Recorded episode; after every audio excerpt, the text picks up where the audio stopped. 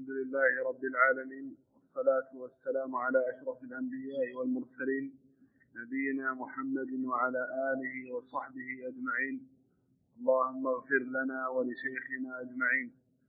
قال الإمام أبو عيسى الترمذي رحمه الله تعالى وإنما حملهم على ذلك عندنا والله أعلم النصيحة للمسلمين لا يظن بهم أنهم أرادوا الطعن على الناس أو الغيبة.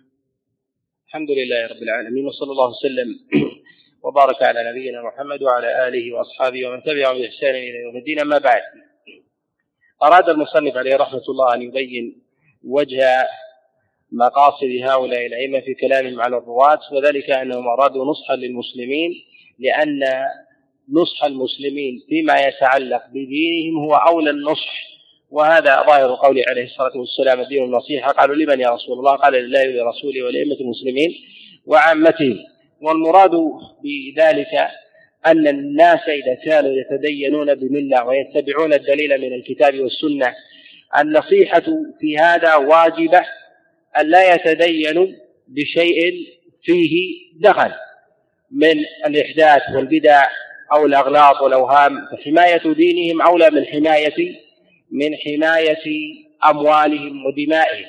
وذلك أن الدين هو المقصود من خلق الناس كما قال الله سبحانه وتعالى وما خلقت الجن والإنس إلا ليعبدون.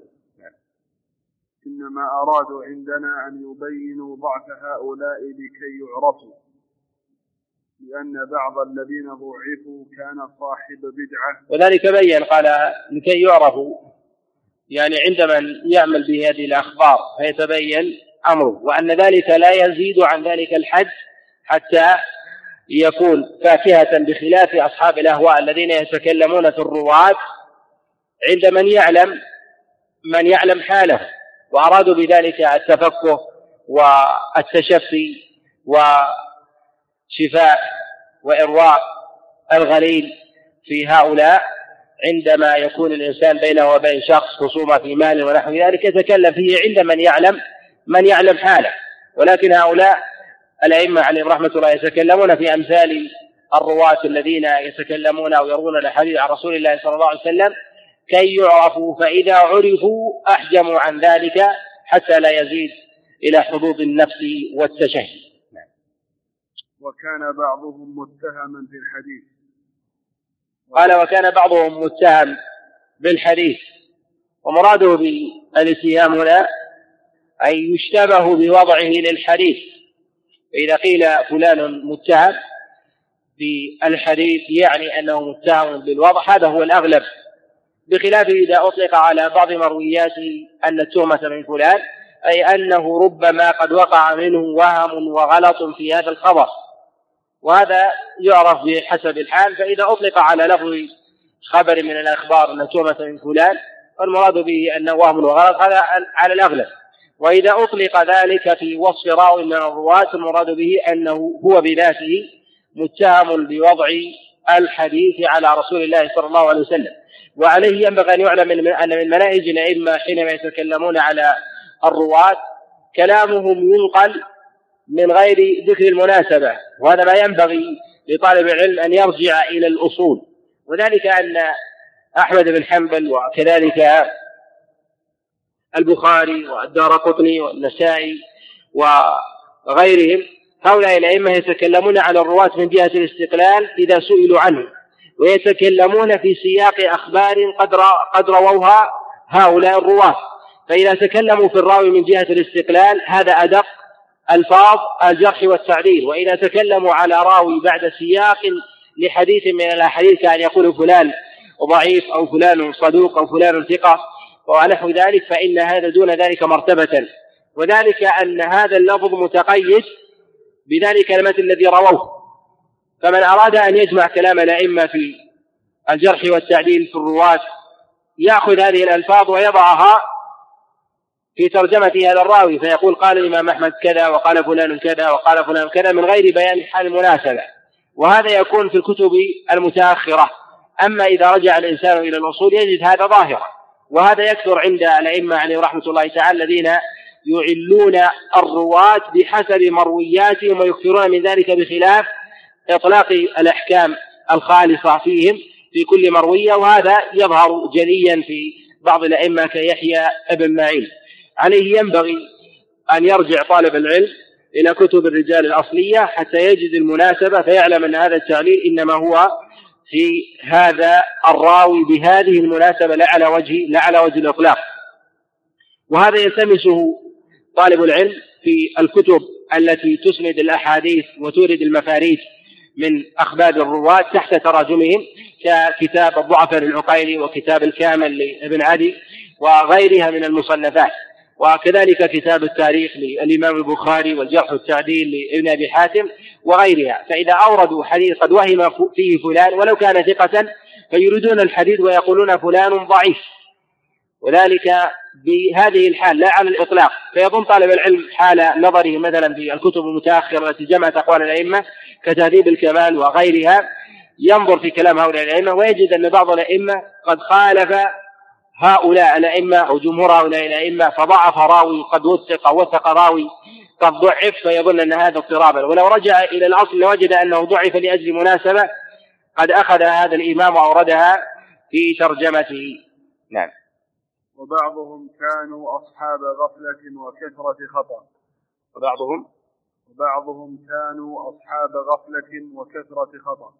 قال وبعضهم كانوا أصحاب غفلة ومراد المصنف أن هناك من يتعمد الكذب على رسول الله صلى الله عليه وسلم وهناك من لم يتعمد لأن فيه غفلة. والغفلة لا يستطيع أن يدفعها الإنسان. ولو تكلف لأنها شيء يغلب على الإنسان. فالحفظ ما كل أحد من الناس يؤتاه. فيهم الإنسان ويغلط ويخطئ. وإن كان يتحفظ ويحاول أن يتحفظ فذلك مواهب من الله سبحانه وتعالى والعلماء يميزون ذلك بقرائن متعددة منها أن يقارنوا حديث هذا الراوي مروياته بمرويات الثقات فإذا كان يتبرد عنهم عرفوا أنه يهم ويغلط وذلك أن السنة لا يمكن أن ينفرد بها واحد باعتبار أنها نزلت على الأمة كلها فلا ينفرد بها أحد من الناس دون الآخر. ويعرفون ذلك أيضا بجمع ألفاظ الحديث فإذا كان ثمة مغايرة. وجد أن أكثر الرواة يتفقون على اللفظ وهذا وهذا ينفرد بألفاظ في هذا الخبر فيعرفون أنه يهم ويغلط. ومعلوم أن الوصف بالوهم والغلط لا يمكن أن يتحقق في الراوي إلا بعد سبر لمروياته. وهذا لا يكون إلا لمن آتاه الله عز وجل ملكا وجلد بالنظر بمتون المرويات. نعم. وبعضهم كانوا أصحاب غفلة وكثرة خطأ فأرادوا والراوي إذا كان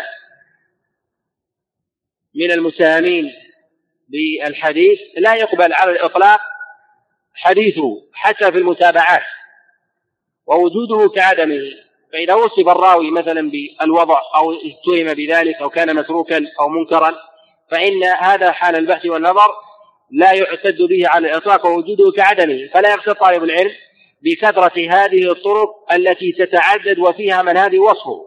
ومن افتر بذلك وصحح الأحاديث بمجموع طرق وفيها من هذا هذا قصور. والعلماء يجعلون أمثال هذه المرويات التي تتعدد طرقها مع وجود الضعف الشديد في مروياتها هذا من العلامات على شدة ضعف هذه الروايات.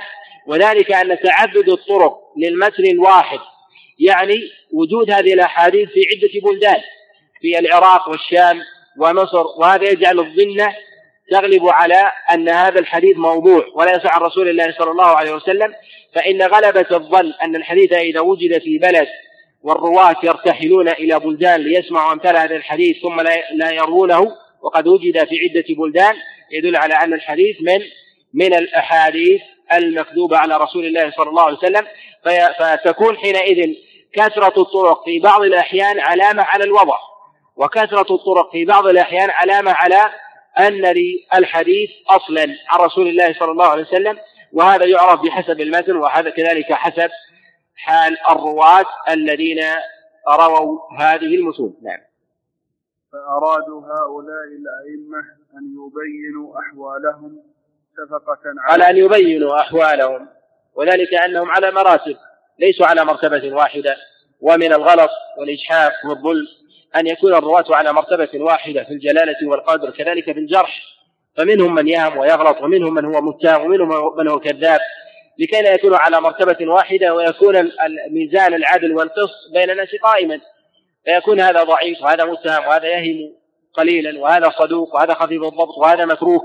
فليسوا على طبقة واحدة فيميز هذا عن هذا. وهذا من العدل والإنصاف له فأرادوا هؤلاء الأئمة أن يبينوا أحوالهم شفقة على الدين وتثبتا لأن الشهادة في الدين شفقة على الدين واحترازا وصيانة له من دخول الوهم والغلط فإن الدين إذا لم ينبغي له العلماء من حفظ ما من حفظه من الدخيل فيه أن يدخل فيه ألفاظ الرجال وأقاويل القصاص وأحاديث الناس في مجالسهم تعبد الناس بشيء لم يأتي به رسول الله صلى الله عليه وسلم.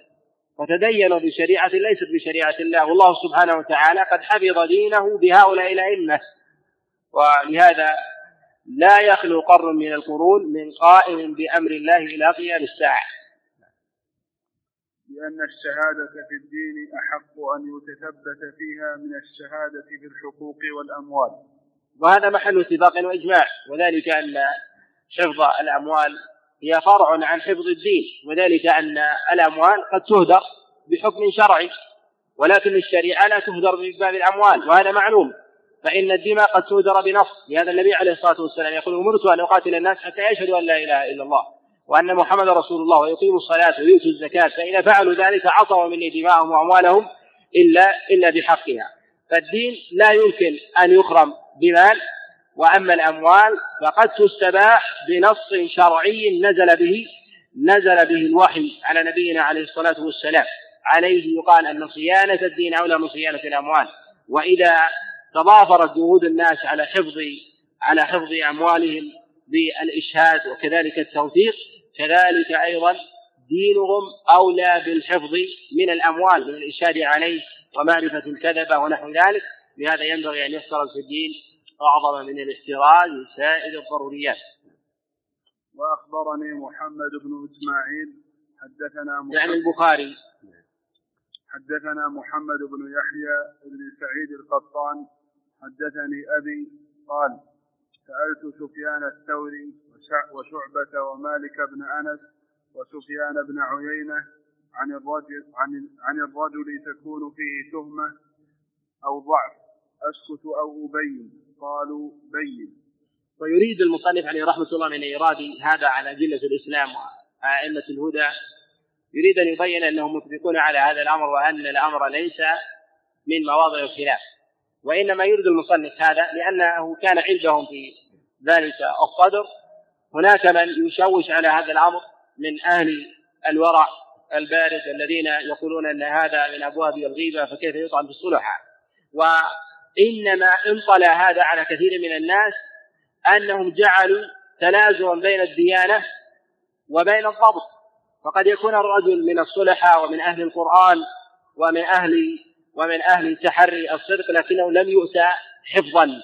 لهذا كثير من الرواة من أهل الزهادة والعبادة والديانة ومنهم من هو مشهور مشهور بالعبادة والإكثار من الصلاة كمالك بن دينار لكنه من جهة الرواية لا يحتج به باعتبار باعتبار أنه من جملة المستورين. ومنهم من هو قاضي ويقضي بين الناس في أموالهم وحقوقهم لكنه من لكنه من خفيف الضبط من الضعفاء كعبد الله بن لهيعة وكذلك الشريك بن عبد الله القاضي وغيرهم من الأئمة الذين هم من أهل الفقه والدراية لكنهم من جهة من جهة الرواية هم من الضعفاء. لهذا ينبغي أن يعلم طالب العلم أن الكلام في الرواة لا يعني قدحا في دينه. وقد يعني قدحا في دينه باعتبار أنهم متهمون بالكذب أو أنهم يتعمدون الكذب. أما من جهة الأصل فهناك من هم من الصلحاء وأهل التقى والورع لكن ما وفقوا إلى ذلك ومنهم من هو من أهل القرآن وتعليم القرآن فكثير من الرواة الذين اشتهروا بالقرآن والرواية من أهل الروايات العشر لكنه من جهة الحديث عن رسول الله صلى الله عليه وسلم ضعيف. ومنهم من اشتهر بتعليم القرآن وقد طعن به الأئمة من جهة رواية الحديث عن رسول الله صلى الله عليه وسلم باعتبارات كما هو مشهور عن بعضهم كشهر بن حوشب وغيره فإنه كان من أهل القرآن وأهل الصلاح والديانة لكنه لما قرب من السلطان ووقع فيه تهمة وأنه وصله بالأموال ونحو ذلك قدح الناس فيه وطعنوا فيه حتى قال واحدهم باع شهر دينه بخريطة فمن يأمن القراء بعدك يا شهر. حدثنا حدثنا محمد بن رافع النيسابوري حدثنا يحيى بن آدم قال قيل لأبي بكر بن عياش أناسا يجلسون ويجلس إليهم الناس ولا يستأهلون قال فقال ولا, ولا يستأهلون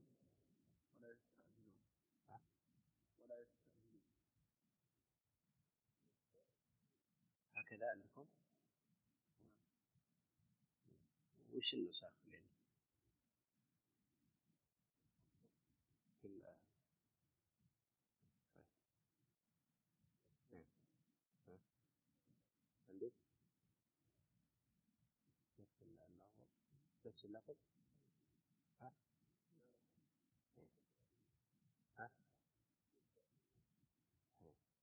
نعم. قال فقال أبو بكر بن عياش كل من جلس جلس إليه الناس وصاحب السنة إذا مات أحيا الله ذكره والمبتدع لا يذكره. حدثنا محمد وهناك من الرواة من هو مشهور ب الدفاع عن السنة والذب عنها ونشرها بين الناس ومحاربة المبتدعة ومجالدتهم ولكنه من جهة الرواية غير مقبول كنعيم بن حماد الخزاعي. من أكثر الأئمة في قرنه دفاعا عن السنة ونصرة لها ويسمى بأسد السنة وكان يدافع عن سنة رسول الله صلى الله عليه وسلم ويجالد المبتدع لكنه من جهة الرواية فيه ضعف ولا يقبل الحديث إذا تفرد به وهو أيضا من شيوخ البخاري خارج الصحيح ويروي عنه البخاري في مواضع متعددة لكنه من جهة الرواية إذا تفرد بخبر لا يعتد به. إذا مسألة الديانة باب ومسألة نصرة السنة باب ومسألة ضبط الراوي لألفاظه باب آخر. لهذا الأئمة لا يجاملون في هذا الباب وإنما يسبرون مرويات الراوي ويميزون الضابط للألفاظ عن غيره. حدثنا حدثنا محمد بن علي بن الحسن بن شقيق أخبرنا النضر النضر بن عبد الله الأصم أخبرنا إسماعيل وينبغي أن يعلم أيضا أن الأئمة عليهم رحمة الله حال كلامهم على الرواة وسبرهم لمروياتهم يتعاملون معها بحسب القلة والكثرة لا مقارنة لغيره وإنما مقارنة لمروياته. فإذا وقع المخبر في الغلط والوهم في عشر روايات عشرة ألفاظ أو عشرة مواضع وهو من المكثرين ويروي المئات ما يعد ذلك شيئا بالنسبة له بل بل يعد أنه من الضابطين لأن الوهم لا يسلم منه لا يسلم منه أحد. أما إذا كان يروي مثلا آه، بضعة عشر حديثا وقد أخطأ مثلا في خمسة أو ستة أو سبعة الأئمة يحترزون من رواياته ويتهمونه بالضعف وعدم الحفظ. وهذا يحصل لطالب العلم إذا حصر مرويات هؤلاء الرواة. وقد تقدم الكلام على أن أنه في عصرنا سهل على طلبة العلم حصر مرويات الرواة. وذلك بوسائل متعددة من كثرة كتب الأطراف التي حصرت المسانيد مسانيد الصحابة عليهم رضوان الله تعالى. ويمكن لطالب العلم أن آه، يصبر هذه المرويات وليعلم أن الصبر على أقسام. هناك من الرواة من يروي أحاديث عن بعض الشيوخ فينبغي لطالب العلم أن يجعل الصبر على مراتب بالنسبة له. يصبر مرويات هذا الراوي عن ذلك الشيء ويصبر مرويات مرويات هذا الراوي كلها عن هذا الشيء وغيره. فقد يكون هذا الراوي من الضابطين للرواية عن هذا فلا يدمجها كلها. فإذا دمجها من جهة الكل فيجد مثلا أخطاء يسيرة ويصحح رواية هذا الراوي وهو من المخطئين وفي حال التأمل يجد أن هذه المرويات كلها إذا التي أخطأ فيها وهي الخمسة والعشرة كلها عن شيخ عن شيخ واحد. عليه يضعف هذا الراوي في هذا الشيخ ويصحح في الباقي. عليه يقال أن الصبر ليس على مرتبة واحدة بل هو على مراتب. كذلك أيضا كما أنه في الشيوخ كذلك في البلدان كذلك في المتون. ينبغي لطالب العلم إذا وقف على مروية لراوي في السير أو لراوي في الأحكام أو لراوي مثلا في التفسير أن يقسم هذا الصبر على مراتب.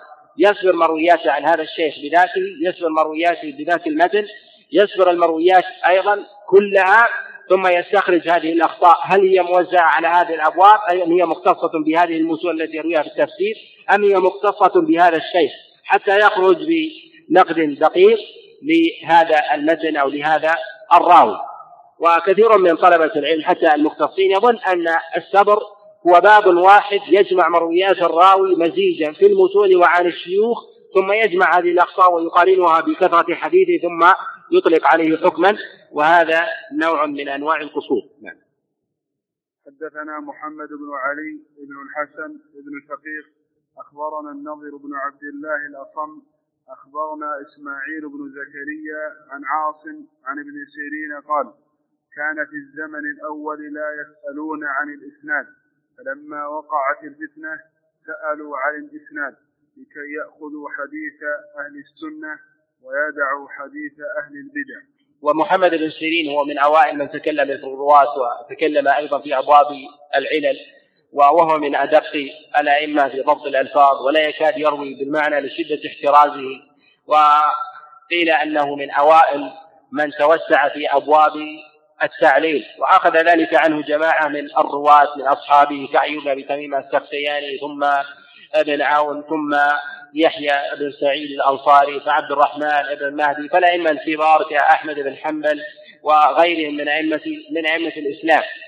والفتنة التي أشار إليها محمد بن سيرين هي البدعة والإحداث وذلك أن الرأي إذا تعصب له الإنسان حمله على قلب المتون وإذا حمله على قلب المتون المراد بذلك تأويل هذه الألفاظ بالمعنى. فإذا سوغ وجوز للراوي أن يروي الحديث بالمعنى الذي يفهمون هذا اللفظ وهذا يقول به جماعة من العلماء ربما روى ألفاظا عن رسول الله صلى الله عليه وسلم بمعنى يتدين به من جهة الحقيقة لكنه على خلاف ما أراده وقصده رسول الله صلى الله عليه وسلم. لهذا ما من بدعة حدثت في الأمة إلا وحجتها الكتاب والسنة بحسب فهم هؤلاء هؤلاء الرواة. والبدع التي حدثت في أواخر عهد أصحاب رسول الله صلى الله عليه وسلم كبدعة الإرجاء وبدعة القدر وكذلك التشيع الغالي. حدثت هذه البدع وهي الفتن التي أشار إليها محمد بن سيرين عليه رحمة الله. أراد بذلك أن الناس قد انقسموا على طوائف وتجوزوا بالرواية بالمعنى كل يستدل بالأحاديث على مذهبه. فشدد في ذلك وتكلموا في الرواة صيانة للدين من أن يقع في أفواه أهل الضلال. حدثنا محمد بن علي بن الحسن قال سمعت عبدان يقول قال عبد الله بن المبارك الإسناد عندي من الدين. لولا, لولا الإسناد لقال من شاء ما شاء فإذا قيل له من حدثك بقي. وذلك أنه وسيلة للتحقق في لحفظ الدين وصيانته. فإذا كان وسيلة كان من الدين. وذلك أنه لا يوصل إلى إلى الدين إلا بواسطته. والإسناد وهو سلسلة الرواة الموصلة إلى المتون سواء إلى رسول الله صلى الله عليه وسلم أو إلى إلى أصحاب رسول الله صلى الله عليه وسلم أو التابعين وغيرهم. كل ما تناقله الرواة يسمى هؤلاء النقلة إسناد. والإسناد سمي إسنادا لاستناد الإنسان إليه في مروياته سواء كان صحيحا أو ضعيفا. فالعلماء في أواخر عصر أصحاب رسول الله صلى الله عليه وسلم لا يقبلون الحديث بلا إسناد. بل كان أصحاب رسول الله صلى الله عليه وسلم يشددون في ذلك وهم من؟ من شهد النبي عليه الصلاة والسلام كعمر بن الخطاب فكان لا يقبل خبرا عن رسول الله صلى الله عليه وسلم من أحد من الصحابة إلا ومعه من يتابعه. وقصته مع محمد بن مسلمة مشهورة حينما طلب أن يشهد معه غيره وإلا وإلا أوجعه. وقد جاء هذا بإسناد فيه كلام عن أبي بكر الصديق وهذا يدل على شدة احترازه فإذا كان هذا أصحاب رسول الله صلى الله عليه وسلم وهم المعدلين كذلك في من جاء بعدهم من باب أولى حدثنا محمد بن علي أخبرنا حبان بن موسى قال ومراده من قوله بقي أي أحجم وسكت ولم ولم يفد بشيء. وبقي أي بقي على حاله. حدثنا محمد بن علي أخبرنا حبان بن موسى قال ذكر لعبد الله بن المبارك حديث فقال يحتاج لهذا أركان من آدم يعني أنه ضعف إسناده. حدثنا محمد بن علي أخبرنا حبان بن موسى قال ذكر لعبد الله بن المبارك حديث فقال يحتاج لهذا أركان من آجل يعني أنه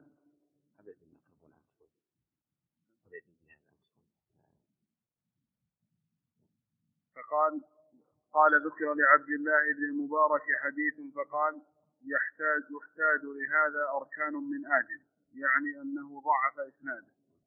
وهذا بحسب المتون إذا كان المتن من الأصول العامة لابد أن يرويه الكبار المعتنين بالنقل.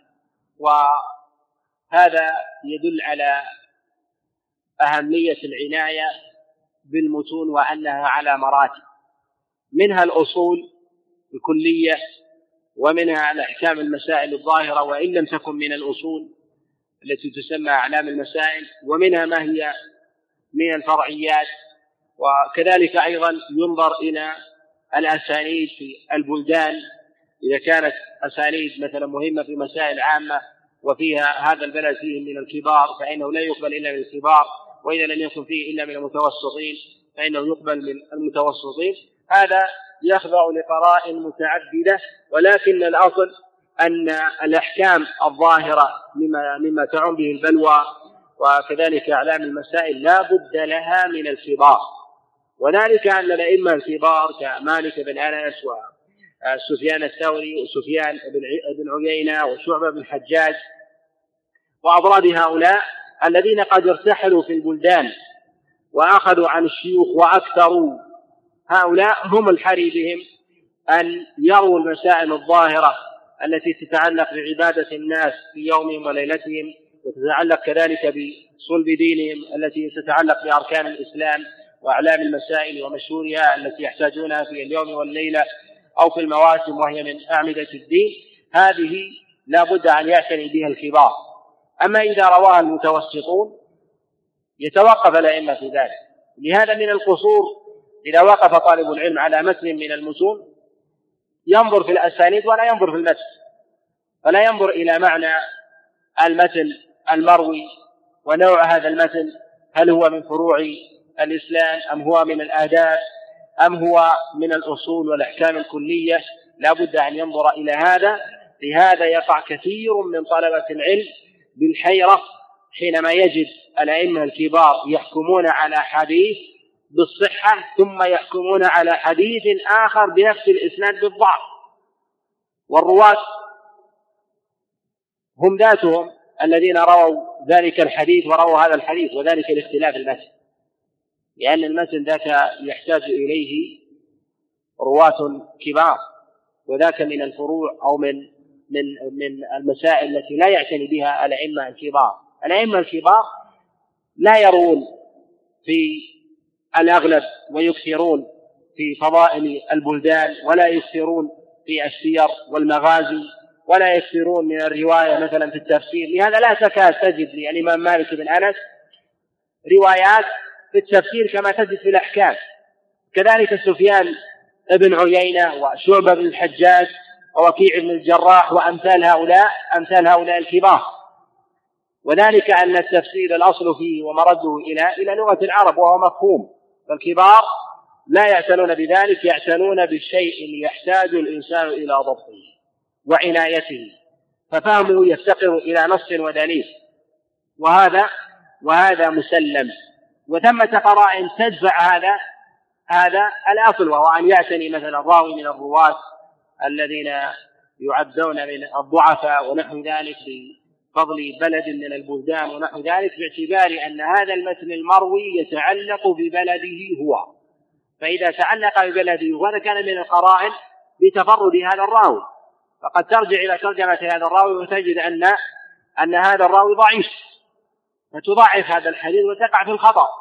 ما لم يكن ضعفه شديدا. فإذا روى راوي مثلا من أهل اليمن حديثا فضل اليمن وهو من هو خفيف الضبط وتفرد بذلك لا يطلب له متابع باعتبار أن تفرده بهذا محتمل جدا. وعدم رواية المكيين والمدنيين وكذلك الشاميين والمصريين له ليس بغريب. وذلك أنه يعني بلدا من البلدان كذلك في فضائل الشام ونحو ذلك. لهذا طالب العلم في أبواب العلل لا يقف عند باب من أبواب من أبواب معرفة الرواة بل ينظر في الرواة وأنسابهم وبلدانهم. كذلك ينظر في ذات المتون حتى يكون من أهل النقد التام. نعم. حدثنا أحمد بن عبده حدثنا وهب بن زمعة عن عبد الله بن المبارك. حينما يروي بعض المتوسطين حديثا عن رسول الله صلى الله عليه وسلم يتعلق بالصلوات الخمس في حكم من الأحكام. كالجار بالبسملة مثلا. والنبي عليه الصلاة والسلام كان يصلي بالصحابة في اليوم والليلة خمس صلوات ويجهر عليه الصلاة والسلام في الفجر في الركعتين ويجهر في المغرب بركعتين وفي العشاء بركعتين إضافة إلى ذلك صلاة الجمعة وصلاة في المواسم في الأعياد ونحو ذلك ثم لا يرويها لا يرويها الثقات الكبار ولم ينقل عن رسول الله صلى الله عليه وسلم عن أصحابه الذين هم حريصون على نقل أمثال هذه الأحوال عنه فيرويه بعض المتوسطين. هذا لا يقبل لهذا ينكره بعض بعض الأئمة عليهم رحمة الله بتفرد الرواة. أما الرواة الذين يعدون من أهل الإكثار والرحلة للبلدان والسماع من من الشيوخ هؤلاء يقبل منهم التفرد لأنهم من أهل الإكثار وتفردهم بذلك ليس بغريب. لأنهم أكثر من السماع وانتقلوا في البلدان. لهذا محمد بن شهاب الزهري يقبل منه التفرد لأنه من الكبار وقد تفرد كما ذكر الإمام مسلم بسبعين سنة. كلها صحيح لأنه قد روى آلاف الأحاديث عن أصحاب رسول الله صلى الله عليه وسلم وعن التابعين وأتباع التابعين فتفرداته محتملة لأنه من المكثرين جدا.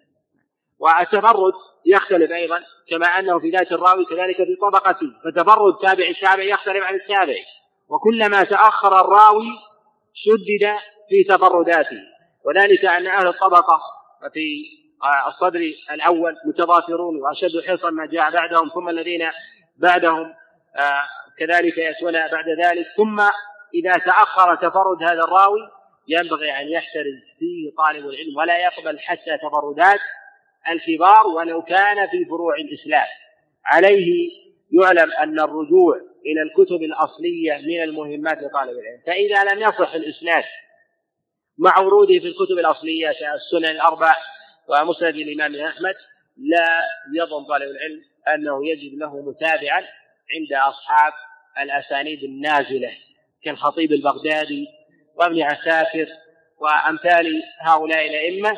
لأن الأئمة في هذه المصنفات لا يوردون من الأحاديث إلا ما اشتهر في أفواه الأئمة وما يشتهر إلا ما وجده من طرق وأسلمها وإذا لم يرده هذا الإمام أورده الآخر ومن يتتبع الطرق في المفاريد والأجزاء والغرائب والمسانيد ويظن أنه يجد في ذلك متابعات للأصول المعتمدة هذا من القصور أيضا.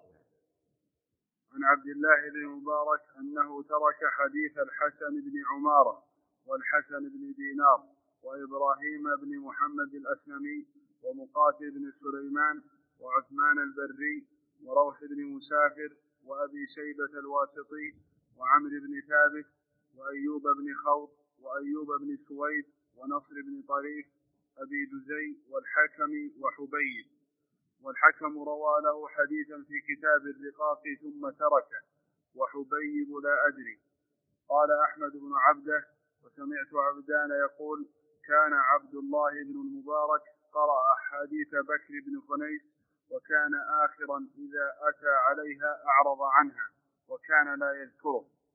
قال أحمد وحدثنا أبو وهب قال سموا لعبد الله بن المبارك سموا لعبد الله بن المبارك رجلا يتهم في الحديث فقال لأن أقطع الطريق أحب إلي من أن أحدث عنه. وأخبرني موسى بن حزام قال سمعت يزيد بن هارون يقول لا يحل لأحد أن وهذا كله من التشديد في الرواية عن رسول الله صلى الله عليه وسلم بواسطة هؤلاء الضعفاء والمتروكين لأن الكذب على رسول الله صلى الله عليه وسلم من الكبائر بل أن التعمد بالكذب على رسول الله صلى الله عليه وسلم قال بعض الأئمة وجل يوافق عليه أنه أنه كافر كما جاء عن إمام والد إمام الحرمين ولم يوافق على هذا إلا من استحل الكذب على رسول الله صلى الله عليه وسلم فإنه يكذب فإنه يكفر فيما دون ذلك إذا استحل الكذب على على غير النبي عليه الصلاة والسلام. والله عز وجل قد حرمه في كتابه العظيم. وجاء الوعيد والتغليظ في ذلك في أحاديث كثيرة متواترة عن النبي عليه الصلاة والسلام. وفي هذا جحد لنص معلوم من الإسلام بالضرورة ولهذا كان الكذب على رسول الله صلى الله عليه وسلم موجب لدخول النار. كما جاء عن رسول الله صلى الله عليه وسلم من حديث عبد الله بن عمر وابن عمر وكذلك علي بن أبي طالب وغيرهم. من كذب علي متعمدا فليتبوأ مقعده من النار. وجاء عند الإمام مسلم عليه رحمة الله في المقدمة من حدث عني بحديث وهو يرى أنه كذب أو يرى أنه كذب فهو أحد الكاذبين أو أحد الكاذبين. وحتى في حال الشك يأثم الإنسان إذا لم يحترز وذلك أن الأمر يتعلق بالدين. لا يتعلق بغيره. قد يتساءل الإنسان بأخبار ومرويات لا تتعلق بالديانة كأمور المغازي والسير. ذهب الجيش الفلاني ومعه ألف أو ألفين فيشك في هذا فيجزم بالألفين ويغلب الظن ولا يريد الشك في هذا. الأمر لا يتعلق بالديانة من جهة الأصل. قد يتجوز فيه بعض الرواة فيقع فيه الوهم والغلط ولا يأثم في ذلك الإنسان بخلاف ما يتعلق ما يتعلق بالأحكام وأمور الديانة على وجه العموم. وأخبرني موسى بن حزام قال سمعت يزيد بن هارون يقول لا يحل لأحد أن يروي عن سليمان بن عمرو النخعي الكوفي.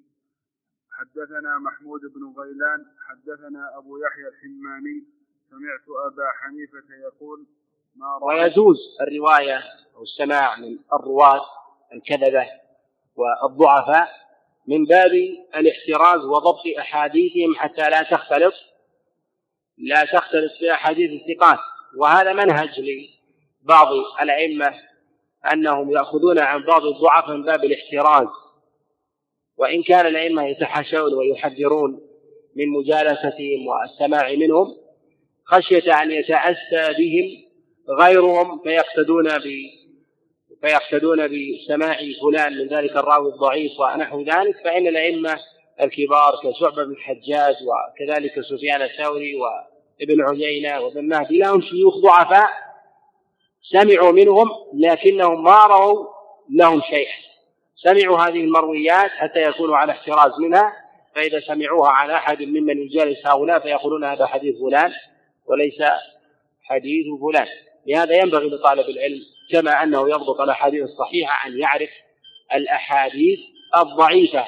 حتى لا تختلط عليه هذه بهذه. كذلك أيضا أن يميز الأحاديث التي يحتج بها الفقهاء وفي أسانيدها ضعف فيردها عليهم بالحجة والبيان ويحتج بالأحاديث الصحيحة. نعم. حدثنا محمود بن غيلان حدثنا أبو يحيى الحماني سمعت أبا حنيفة يقول ما رأيت أحدا أكذب من جاب من جابر الجعفي ولا أفضل من عطاء بن أبي رباح. سمعت الجارود جابر بن زيد الجعفي هو من الرواة الضعفاء لكنه ليس من الكذابين والمراد بالكذب هنا هو الخطأ.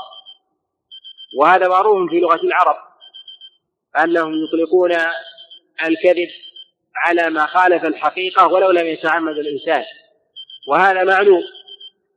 وقد تقدم الكلام على هذه المسألة ولهذا جاء في كلام رسول الله صلى الله عليه وسلم وفي كلام الصحابة ما يبين هذا المعنى. لهذا قال النبي عليه الصلاة والسلام لهذا قال النبي عليه الصلاة والسلام كما جاء في السنن وأصل الحديث في الصحيح كذب أبو السنابل. قال عبادة بن الصامت كذب أبو محمد حينما بلغه أنه أوجب الوتر. وهذا موجود أيضا في أشعار العرب في قول الشاعر كذبتم وبيت الله لا تأخذونه ما دام فيه للسيف قائم. وقول الشاعر كذبتك عينك أم رأيت بواسط غلس الظلام من الرباب خيال. العين لا تتعمد الكذب فإنما تملي لصاحبها ما رأته من غير من غير زيادة أو نقصان. ويطلق بعض العلماء هذه الألفاظ فينبغي طالب لطالب العلم أن يحترز من إطلاقات بعض العلماء فلا يحملها على الاصطلاح الشائع وإنما يصبر ذلك. فجابر الجعفي الحارث الأعور اتهموا بالكذب ووصفوا بذلك ولم يريدوا بذلك أنهم أنهم يتعمدون الكذب على رسول الله صلى الله عليه وسلم بل يقع منهم الوهم والغلط بل قد تصحح بعض مروياتهم في بعض الأبواب فالحارث الأعور يروي عن علي بن أبي طالب وهو إمام في الفرائض. فإذا روى شيئا في الفرائض فحديثه مستقيم. وذلك لأمور. الأمر الأول لإمامته في الفرائض فهو يعلم الأوهام والأغلاط فيها فهو مختص بذلك وهو فرضي الأمر الثاني أن الحارث الأعور ليس من أهل التعمد بالمخالفة واختصاصه يدفع علة الوهم والغلط فيقبل حينئذ حديثه في هذا الباب ولا يقبل ولا يقبل في غيره. الأمر الثالث أنه بالصبر لمرويات الحارث في الفرائض المخالفة في هذا الباب عنده يسيرة. بخلاف غيره سواء ما يرويه عن علي بن أبي طالب أو ما يفتي ما يفتي به. لا يكاد يروي شيء في الفرائض يخالف ما عليه عامة الصحابة عليهم رضوان الله تعالى إلا في شيء يسير لا يقدح في مجموع مروياته في هذا الباب. أما ما عداه فإنه يضعف في ذلك ولا يحتج به. سمعت الجارود يقول سمعت وكيعا يقول لولا جابر الجعفي لكان أهل الكوفة بغير حديث ولولا حماد لكان أهل الكوفة بغير فقه. وذلك أنه من المكثرين في الرواية وإن كانت في ضعف وجابر بن زيد هو من الفقهاء. وهو ومن الفقهاء. فإذا روى في الأحكام يقبل في المتابعات والشواهد. إذا روى في غيرها فإنه دون ذلك. وسمعت أحمد بن الحسن يقول كنا عند أحمد بن حنبل ذكروا من تجب عليه الجمعة فذكر فيه عن بعض أهل العلم من التابعين وغيرهم فقلت فيه عن النبي صلى الله عليه وسلم حديث فقال عن النبي صلى الله عليه وسلم؟ قلت نعم. حدثنا حجاج بن نصير حدثنا المعارك حدثنا المعارك بن عباد عن عبد الله بن سعيد المقبري عن أبيه عن أبي هريرة رضي الله عنه قال قال قال فغضب أحمد بن حنبل وقال استغفر ربك مرتين وإنما فعل هذا أحمد بن حنبل لأنه لم يصدق هذا عن النبي صلى الله عليه وسلم لضعف إسناده. ذلك لضعف إسناده كذلك التبرد بالمثل مثل هذا لا يحمل بأمثال هذه الأسانيد. فضعفه من من هذين الوجهين. ضعف إسناده ولأنه لم يعرفه عن النبي صلى الله عليه وسلم. وهؤلاء الأئمة الكبار النقدة الذين يعلون هذه الأسانيد من أول سماعها يعرضونها على ما لديهم من محفوظات.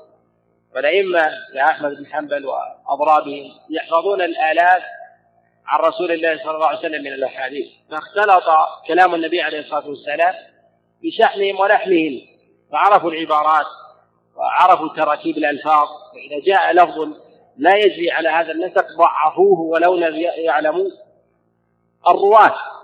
ولو كان هؤلاء الرواة من الثقات يضعفون هذا. وهذا معلوم حتى بالنظر إذا خالط الإنسان بعض أصحابه وعاشره سنين طويلة عشر سنوات عشرين سنة فيعرف كلامه ويعرف آه، سكناته وحركاته وما يذهب إليه وأفعاله ونحو ذلك. فإذا حكي عنه قول مما لا يتوافق مع ذلك أنكر قال أني أعرف فلان لا يمكن أن يقول هذا وإن كان الناقل وإن كان الناقل ثقة. هذا من نقد المتون. كذلك هؤلاء الأئمة الكبار حفظوا عن رسول الله صلى الله عليه وسلم أقواله ودونوها وأكثروا من النظر فيها والتمعن. فيعلمون ما يجري على هذا النسق وما لا يجري عليه. ولهذا يحيى أبا معين عليه رحمة الله لما حدث بحديث وقد حدثه أحمد بن الأزهر عن عبد الرزاق عن معمر عن عبيد الله بن عبد الله عن عبد الله بن عباس أن النبي عليه الصلاة والسلام قال لعلي بن أبي طالب حبيبي حبيبك. حبيبي حبيب الله بغيضي بغيضك بغيضي بغيض الله. التفت يحيى بن معين إلى أحمد الأزهر قال من هذا الكذاب النيسابوري فقال أنا وذلك أنه كل هذا هؤلاء الرواة أئمة كبار عبد الرزاق ومعمر وعبيد الله وعبد الله بن عباس أولى بالاتهام أن أتهم نفسي لا أتهم غيري قال لست أنت. وأعي جماعة من الأئمة آه، العلة في هذا قد أشار الخطيب البغدادي في كتابه التاريخ إلى أن معمر له كاتب رافضي قد أدخل فيه هذا الحديث. الأئمة لا يعنيهم هؤلاء الرواة يعنيهم المثل كما يعني الإسناد. فيعرفون أن هذا يجري على هذه الألفاظ. النبي عليه الصلاة والسلام يورد أمثال هذه الألفاظ حبيبي حبيبك حبيبي حبيب الله. لا يمكن أن يستقيم هذا ولو بأقوى الأسانيد. نعم. ضعف إسناده ولأنه لم يعرفه عن النبي صلى الله عليه وسلم. والحجاج بن نصير يضعف بالحديث وعبد الله بن سعيد المقبري ضعفه يحيى بن سعيد القطان جدا في الحديث. فكل لهذا قد يستشفي الكثير من طلبة العلم حينما يحكم بعض الأئمة على حديث بالكذب ويجد الناظر أنه ليس في الإسناد كذاب وإنما فيه ضعيف أو فيه ثقة أو يجد أن الأئمة يصححون الحديث وفي إسناده خفيف الضبط أو في إسناده ضعيف. لهذا يقال أن الأئمة عليهم رحمة الله يتأملون في المتون ويتأملون كذلك في الأسانيد ويجمعون بين هذا وهذا. قد تغلب العلة الإسنادية فتقدح في الحديث وقد تغلب العلة المتنية وتقدح في الحديث وقد تغلب السلامة المتنية على علة الحديث فتصححه. وهذا بحسب المتن وحسب الاختصاص. قد يكون راوي من الرواة فيه ضعف لكنه يضبط هذه المتون. فإذا روى في غير هذه المتون وهذا النوع من العلم وقع في التخليط هناك من الرواة من هو مختص بالتفسير وعمدة فيه وإن كان في حال كلام الأئمة عليه يضعفونه وهناك من هو عمدة في القراءات وإذا تكلم عليه المحدثون ضعفوه وإذا تكلم عليه القراءات أجلوه وبينوا فضله ومنهم من هو عمدة في السير وإذا تكلم عليه الأئمة في أبواب الأحكام ضعفوه فهو عمدة في هذا وليس بعمدة في هذا. إذا المتون لها لها مدار في أبواب النقد كما أن الرواة لهم مدار في أبواب النقد أيضا. فكل من روي عنه حديث ممن يتهم أو يضعف لغفلته أو لكثرة خطئه ولا ولا يعرف ذلك الحديث إلا من حديثه فلا يحتج به.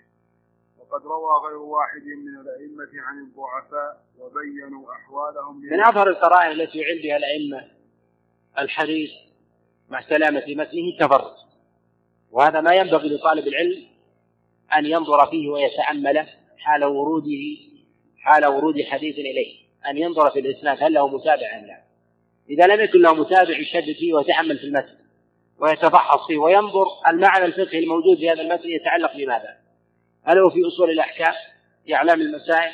في الفروع؟ في المسائل الجزئية إن كان في مسائل العبادات هذه العبادة هل هي ما يتعلق بالإنسان في يومه وليلته؟ هناك من العبادات ما هي جزئيات لكن يشدد فيها العلماء. هناك من العبادات ما هي من الأصول يتساهل فيها العلماء بحسب الزمان. ما يتعلق بالعبادات اليومية يشدد فيها العلماء باعتبار أن عبادة ظاهر لابد أن تأتي. كذلك من العبادات ما تأتي موسمية كبعض أحكام الزكاة وبيان مقاديرها ونحو ذلك. هذه تأتي في السنة مرة وتتعلق بالأغنياء وأهل الأموال. قد ينفرد بها بعض الرواة المتوسطين. وهي تتعلق بالزكاة وهي ركن من أركان الإسلام.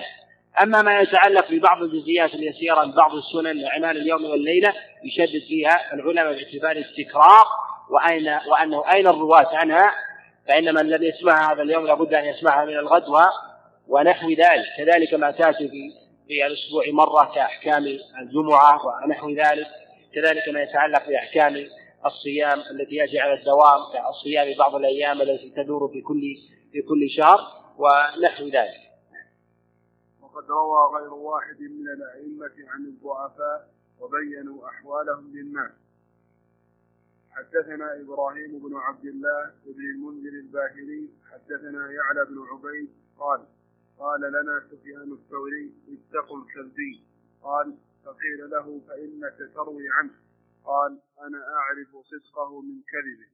وأخبرني محمد بن إسماعيل. وقوله هنا تروي عنه أي أنك سمعت منه. الأحاديث لا يعني ذلك أنك تحدث عنه تحدث عنه الناس. وعليه يعلم أن كلام الأئمة عليهم رحمة الله في ترجم الرواة حينما يترجمون لراوي ويقولون فلان روى عن فلان وفلان وفلان وفلان لا يعني أنه حدث عنهم وإنما سمع منه. ووجود هؤلاء الرواة لا يعني أيضا أنه سمع منهم فقد يكون روى عنهم بواسطة ولكنه أسقط هذه الواسطة. ويحتج بعض طلاب العلم أن فلان من الأئمة قد قال في كتابه أن فلانا سمع من فلان ويحمل ذلك على السماع. يقال أن أمثال هذه الإطلاقات عند العلماء تختلف من كتاب إلى كتاب وتختلف أيضا من إمام إلى إمام وكذلك من عبارة إلى عبارة. فإذا أطلق الأئمة أن الراوي روى عن فلان لا يعني سماعا منه وإنما يعني أنه أسند عنه حديثا قد يكون سمع منه أو لم يسمع منه. ثم أن هؤلاء الأئمة لا يعتمدون الترتيب في ذكر الشيوخ كذلك الأصحاب في كثير من الأحيان. فقد يقدمون المتوسط ويؤخرون ويؤخرون الثقة باعتبار باعتبارات متعددة منها الإكثار ومنها كذلك الاختصاص وإن كان غيره من هو أجل أجل في هذا الباب. لهذا ينبغي لطالب العلم أن ينظر في تراجم الرواة الشيوخ والتلاميذ كل على حدة وينظر إلى باب الاختصاص وينظر كذلك باب الإكثار كلها لها اعتبارات في تقوية رواية الراوي. كذلك من مناهج الأئمة الذين ينفردون بحكايات آه، السماع ونحو ذلك باعتبار النص المروي قد يكون من الأغلاط والأوهام ككتاب التاريخ الكبير للإمام البخاري وكذلك الجرح والتعديل لابن أبي حاتم. يذكرون السماع بحسب الإسناد المروي وذلك أن أصل الكتاب هو كتاب تعليش فيقولون الراوي سمع من فلان أي جاء الإسناد بالسماع. قد يكون سمع منه أو لم أو لم يسمع منه هذا يحتاج إلى إلى تحري. نعم. وأخبرني محمد بن إسماعيل حدثني يحيى بن معين حدثنا عفان عن أبي عوانة قال لما مات الحسن البصري اشتهيت كلامه فتتبعته عن أصحاب الحسن فأتيت به أبان بن أبي عياش فقرأه علي كله عن الحسن فما أستحل أن أروي عنه شيئا. وذلك أنه من من المساهمين بالكذب. فلهذا قد روى أو سمع منه جماعة من الرواة ليضبطوا حديثه حتى لا يختلط بغيره. نعم. وقد روى عن أبان بن أبي عياش غير غير واحد من الأئمة. الحسن البصري من الأئمة الذين جمعوا العلوم. وهذا معلوم في أبواب الفقه وأبواب التفسير. لكنه من أكثر التابعين مفاريد. وذلك لاعتبارات متعددة لضعف الرواة عنه وتمسك بعض أهل الابتداء ببعض أقواله وروايته على خلاف وجهها وكثير من المرويات عنه التي توافق التي لا توافق الأئمة هي هي ليست بأسانيد صحيحة. يرويها الفقهاء لهذا ينبغي لطالب العلم أن يحترز في الأقوال المنسوبة عن الحسن أكثر من غيره وقد أشار غير واحد من الأئمة إلى أنه أكثر التابعين مفاريد. وقد يتمثل له في أبواب الفقه نحو من مئة موضع تفرد به عن سائر الأئمة. وحال التحرير يجب طالب العلم أنها تنسب بلا بلا أسانيد. ولهذا من لا عناية له يصف مثلا الحسن البصري بفروق الإجماعات ونحو ذلك لكن هي مفاريد يحتاج طالب العلم إلى تتبع أسانيدها والتأمل فيها. ولهذا كثير من أهل الضلال وأهل الشذوذ يستدلون بأقوال الحسن أكثر من غيره في كثير من شذوذات الفقه. نعم. وقد روى عن أبان بن أبي عياش غير واحد من الأئمة وإن كان فيه من الضعف والغفلة وإن كان فيه من الضعف والغفلة ما وصفه به أبو عوانة وغيره. فلا يغتر برواية الثقات عن الناس لأنه يروى عن ابن سيرين قال إن الرجل لا يحدث لا يحدثني. وهذا هو الحق. ينبغي ألا يغتر برواية الناس عن فلان وهكذا. لهذا فقه الأئمة من الصحابة والتابعين وأتباع التابعين يحتاج إلى تحريف. ومن المؤسف حقا أن كثيرا من الأئمة المتأخرين حررت أقوالهم من قبل أصحابهم. تحريرا بالغا ولم يحظى بهذا كثير من أئمة السلف من الصحابة والتابعين ولو بشطر هذه العناية. وهذا لا شك أنه من الحرمان والقصور. الذي ينبغي أن ينبغي له أهل العلم والفضل والديانة والبحث في تحرير الدخيل فيه. وذلك أن اعتماد الناس على أقوال أكثر من غيره واعتماد أهل الشذوذ ونحن نسمع بين وقت وآخر من يستدل بأقوال ونحو ذلك وينسبها ويجد أنها ملقاة على عواهنها في كتب الفقه فيقولون روي عن فلان وروي عن فلان وهؤلاء الأئمة عليهم رحمة الله الذين يحكون هذه الأقوال وجدوها من بطون كتب أو روايات مرويات وهي عند التأمل لا يجد الإنسان لها أسانيد. ومن نظر إلى الأسانيد المروية عن هؤلاء الأئمة من التابعين وأتباع التابعين كذلك الصحابة يجد أن الشذوذ في أقوال الفقه قد زال نحو ثلثيها.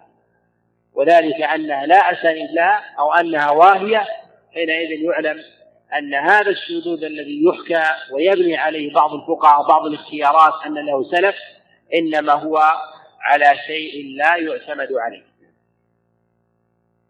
وقد روي عن ابن سيرين إن الرجل لا يحدثني فما أتهمه ولكن أتهم من فوقه. وقد روى غير واحد. إن الرجل إن الرجل لا يحدثني فما أتهمه ولكن أتهم من فوقه. وقد روى غير واحد عن وذلك أن بعض الرواة تباينوا. قد يحدث عن راوي يظن أنه ثقة وهو ضعيف وإذا روى الراوي حديثا عن شيخه وكان هذا الراوي من الثقات. لا ينبغي أن تغلب جلالة هذا الراوي في تعديل شيخه لأن سلامة المتن أولى. من إحسان الظن بالرواة لهذا ينبغي الاحتراز حتى وإن قال هذا الراوي بتوثيقه لهذا الإمام الشافعي مع جلالة قدره وهو من يحترز في ذلك يحدث عن جماعة من الضعفاء من شيوخه. كذلك الإمام مالك وهو الذي نص كما أسند عنه الإمام مسلم عليه رحمة الله في مقدمة الصحيح أنه لا يروي إلا عن ثقة. مع ذلك قد روى في الموطأ عن بعض الضعفاء كعاصم وعبد الكريم ونحوهم. عليه يقال ينبغي أن يحترز في الأسانيد لا شك في هؤلاء الأئمة وإنما الاحتراز للمتون أولى من مقام الأئمة لتعلق ذلك بالديانة. نعم.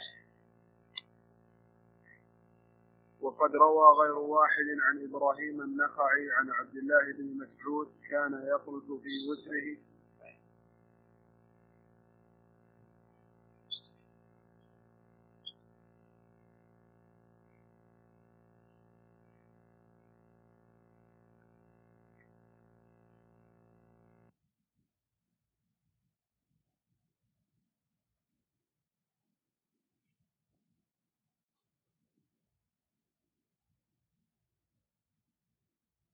يقول هل للطالب عند دراسته إلى سنين أن ينظر في أقوال العلماء المتقدمين فرجل واحد ويحكم عليه دون النظر إلى أقوال أقوال المتقدمين؟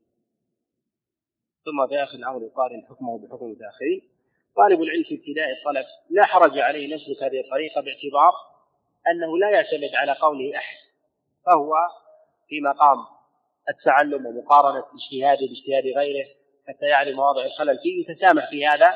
ما لا يتسامح في من يدون للناس ويعلمهم المسائل ونحو ذلك لأن طالب العلم إذا اجتهد واستفرغ وسعه في الراوي أو في البحث من غير رجوع لأحد ذلك يعطيه يعطيه ملكة بالإدراك والتمييز مع الوقت.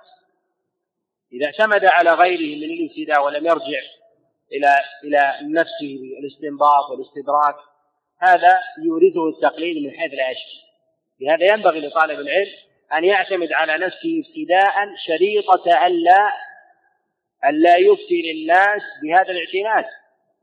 لأنه في مقام التعلم والتأمل والبحث والنظر حتى يتمكن من هذا العلم ويجد أن كلامه قد وافق الأئمة ويداوم على هذا ويعرض كلامه على الشيوخ الذين هم أهل الاختصاص ثم بعد ذلك لا حرج عليه من أن يستقل بنظر بالسبر أو يقرن كلام الأئمة ويستخرج من منها رأي رأيا خاصا له.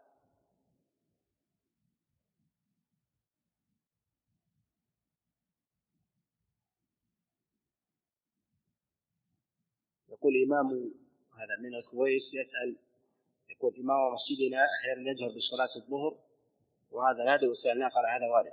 إذا كان الجهر والجهر بالتلاوة على خلاف السنة. أما إذا كان يسمع أحيانا بعض الآيات هذا ثابت عن رسول الله صلى الله عليه وسلم في الصحيح يسمعهم بعض بعض الآية أحيانا.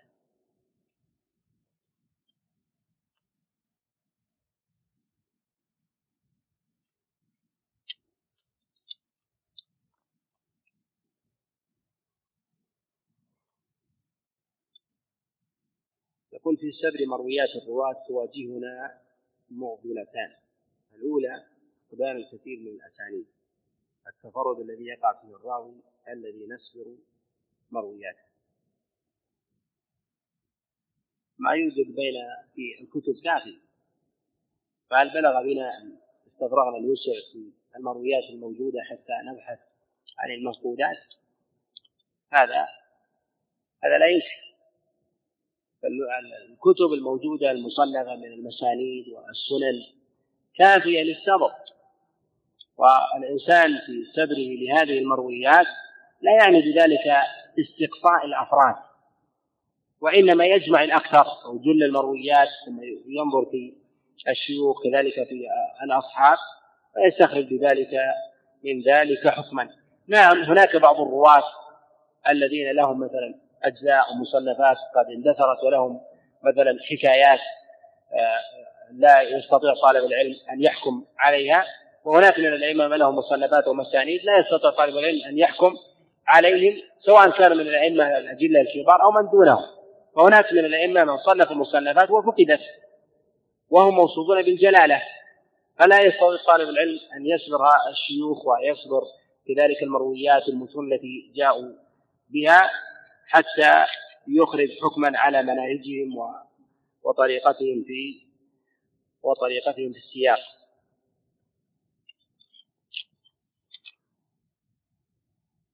والشريك القاضي ضعيف الانتقاء وما بعد الأقوال هو من المتوسطين خفيف الضبط. إذا تفرد لا يقبل من جهة الأصل وقد يقبل في بعض الأبواب دون بعض. وإذا توبع قبل.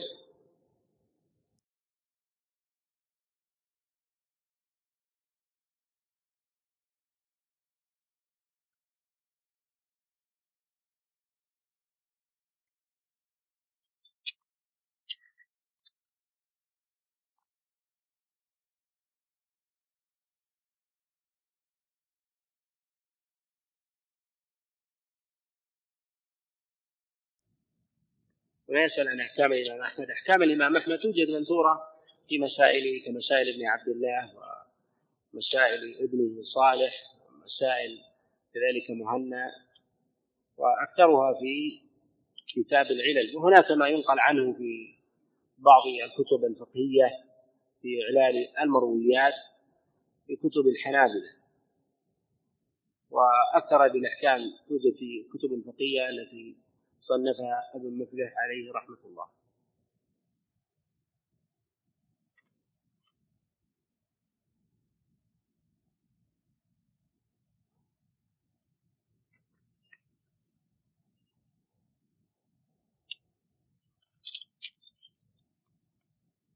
يقول هل أبو الزبير المكي من المدلسين؟ أبو الزبير لا أعلم له مروية ثابتة إليه بالإسناد قد دلس فيها وإن كان مما يصف العلم بالتدليس لكن من جهة ما هو مروي عنه لا يكاد يوجد له شيء.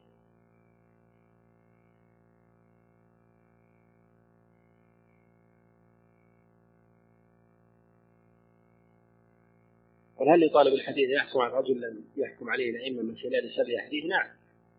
له أن يحكم سبع المرويات. ومن لم يحكم عليه الأئمة في الغالب هم المتوسطين والمستورين والذين لا عناية لهم بأحاديث الأحكام. أما من هو معتني بأحاديث الأحكام لا يخلو من حكم للأئمة فيه.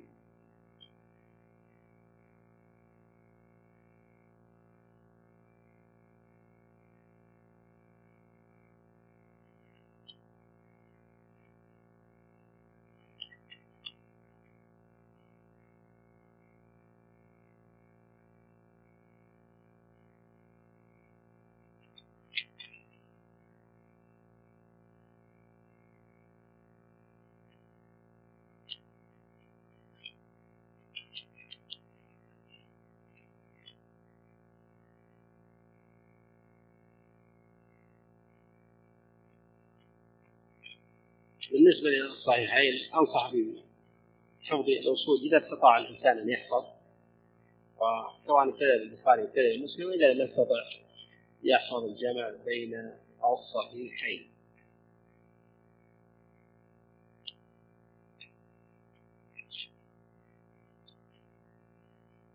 كتب التواريخ تاريخ الإسلام سير أعلام النبلاء فيها مسائل حديثية إشارة إلى قواعد وفيها كلام عن الرواة وفيها أيضا تعليلات والتعليلات يسيرة ويلتمسها طالب العلم في مظانها وللذهبي عليه رحمة الله كلام نفيس في كتبه ينبغي لطالب العلم أن يعتني به عناية خاصة بجلالة قدر هذا الإمام. و مكانته في هذا الباب. فإنه لا أعلم من يدانيه في أبواب العلل من الأئمة الذين جاءوا بعده. وهناك من هم أصحاب قدم راسخ في هذا الباب لكن الإمام الذهبي عليه رحمة الله له مكانة خاصة في هذا الباب. لا يكاد يدانيه أو يفوقه إلا الحافظ أبو الرجب الحنبلي عليه رحمة الله.